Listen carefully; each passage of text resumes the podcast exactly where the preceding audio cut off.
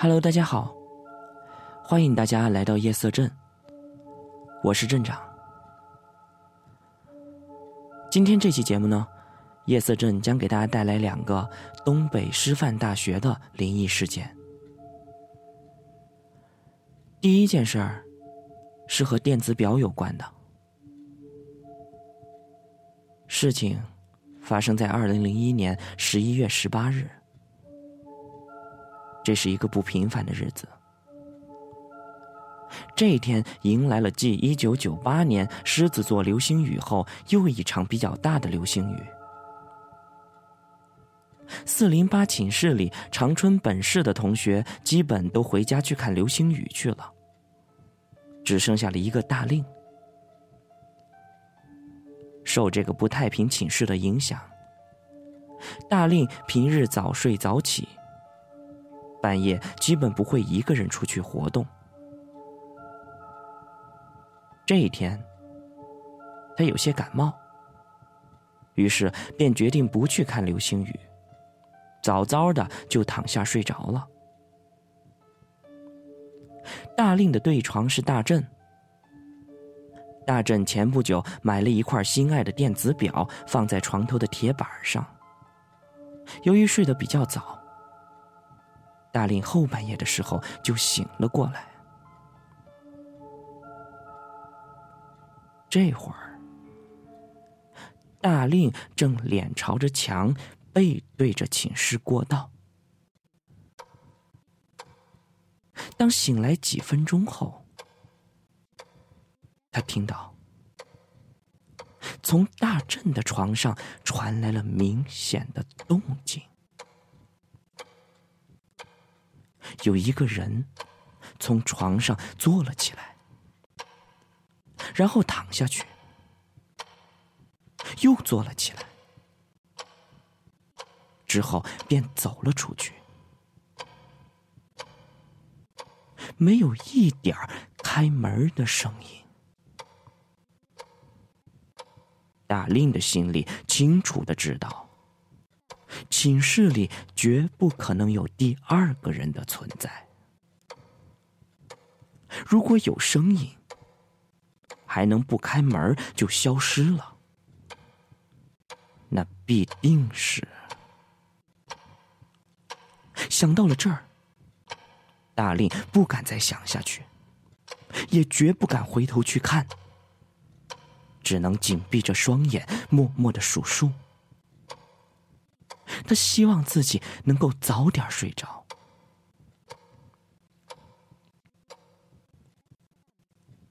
这时候，流星雨下了下来，窗外一片同学们的欢呼声，这才稍稍缓解了大令内心的恐惧感。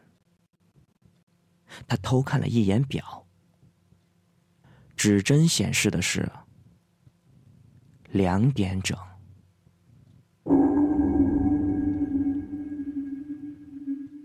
忽然，又有一个声音传来，那是大震的电子表撞击铁板的声音。如果没有人碰它，那手表怎么会自己发出砰砰的声音？大令刚有舒缓的心，又立马紧绷了起来。十多秒后。手表终于“啪”的一声掉在了地上，就没音儿了。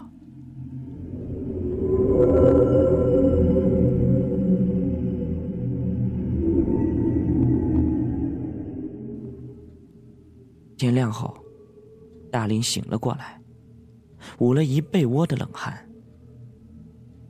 这时大振也回来了，还笑嘻嘻的问大令：“昨晚看到流星雨没？”大令赶紧把昨晚的恐怖经历向大震说了一遍。大震一副难以置信的表情，但是电子表确实正躺在地上。两人同时把电子表捡起来后，不禁倒抽了一口凉气儿。电子表在没有人碰它、电池也充足的情况下，竟然不走了，而且时间居然定格在了二十六时。打那儿之后，那块表就不能再用了，而且永远的坏了。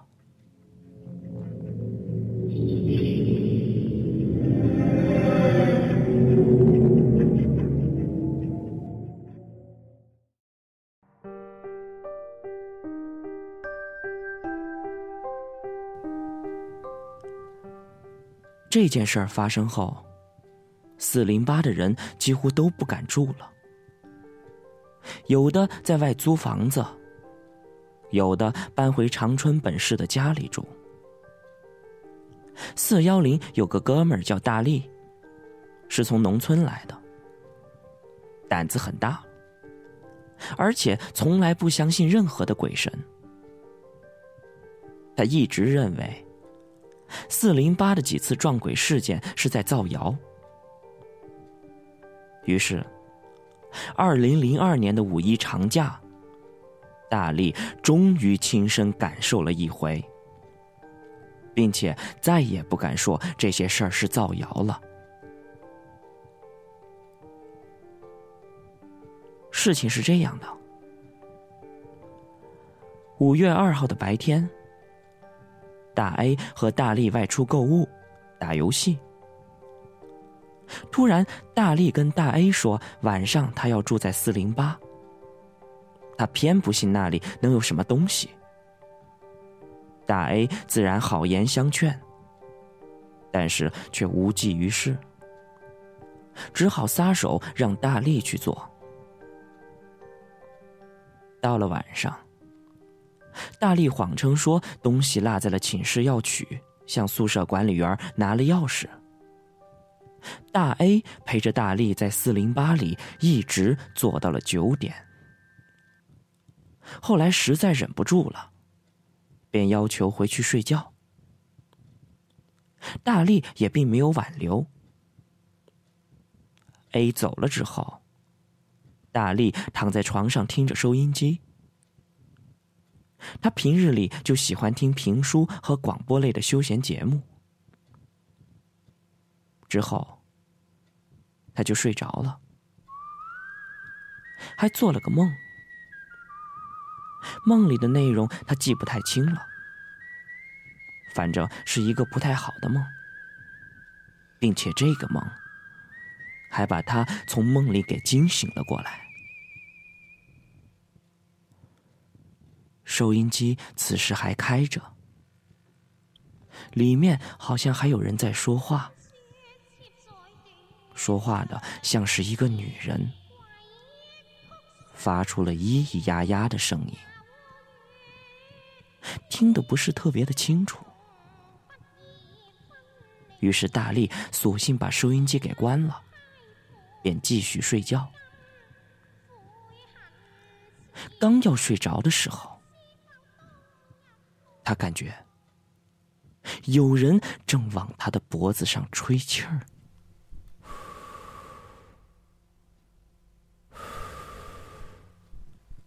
他猛一回头，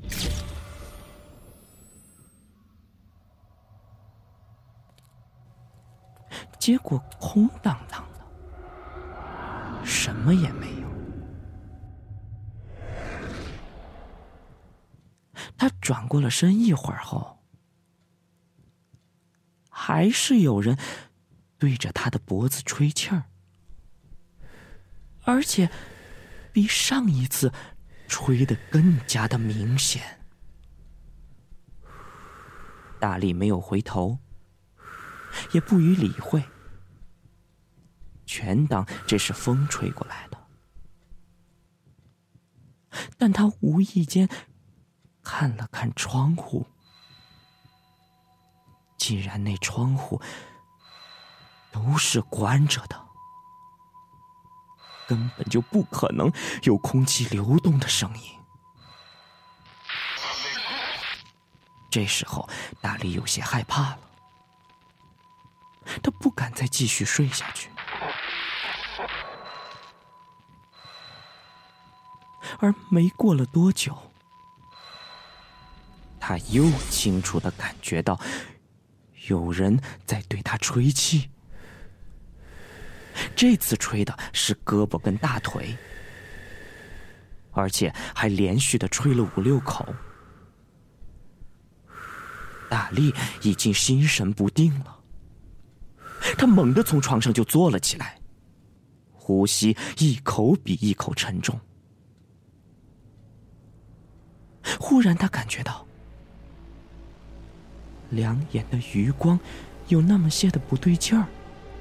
学校当时的住宿条件比较破旧，寝室的灯是用两根绳子吊起来的，而当大力坐起来以后，却感觉两个灯绳正在有节奏的晃动，没有风啊，那绳子怎么会动呢？于是，大力鼓着勇气向上看了一眼。于是，他见到了一个令他一生都难忘的场景。只见那灯上坐着一个身穿白衣的女子，眼窝深陷，两眼无光，她的手正把着两条灯绳，在有节奏的晃动着。而且还死死的盯着大力看。他发现大力看见他了以后，嘴角向上扬了扬。结果，就在他笑的同时，那鲜血就顺着嘴角流了下来。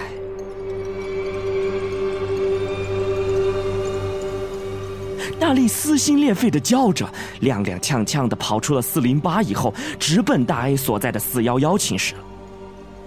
大 A 听到了大力已经不像人声的叫喊了以后，他急忙跑出去把他给拉了进来。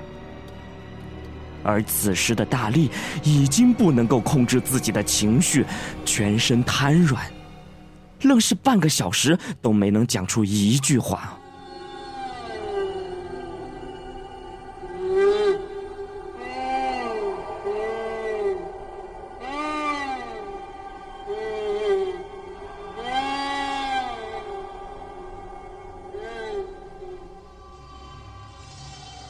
而在这件事儿发生了以后，四零八就再也没有住过人。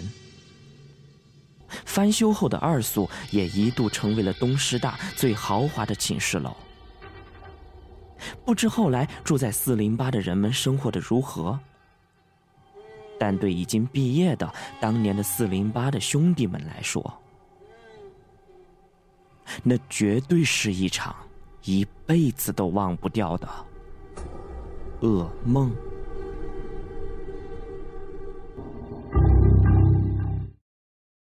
夜色镇鬼话，鬼话连篇。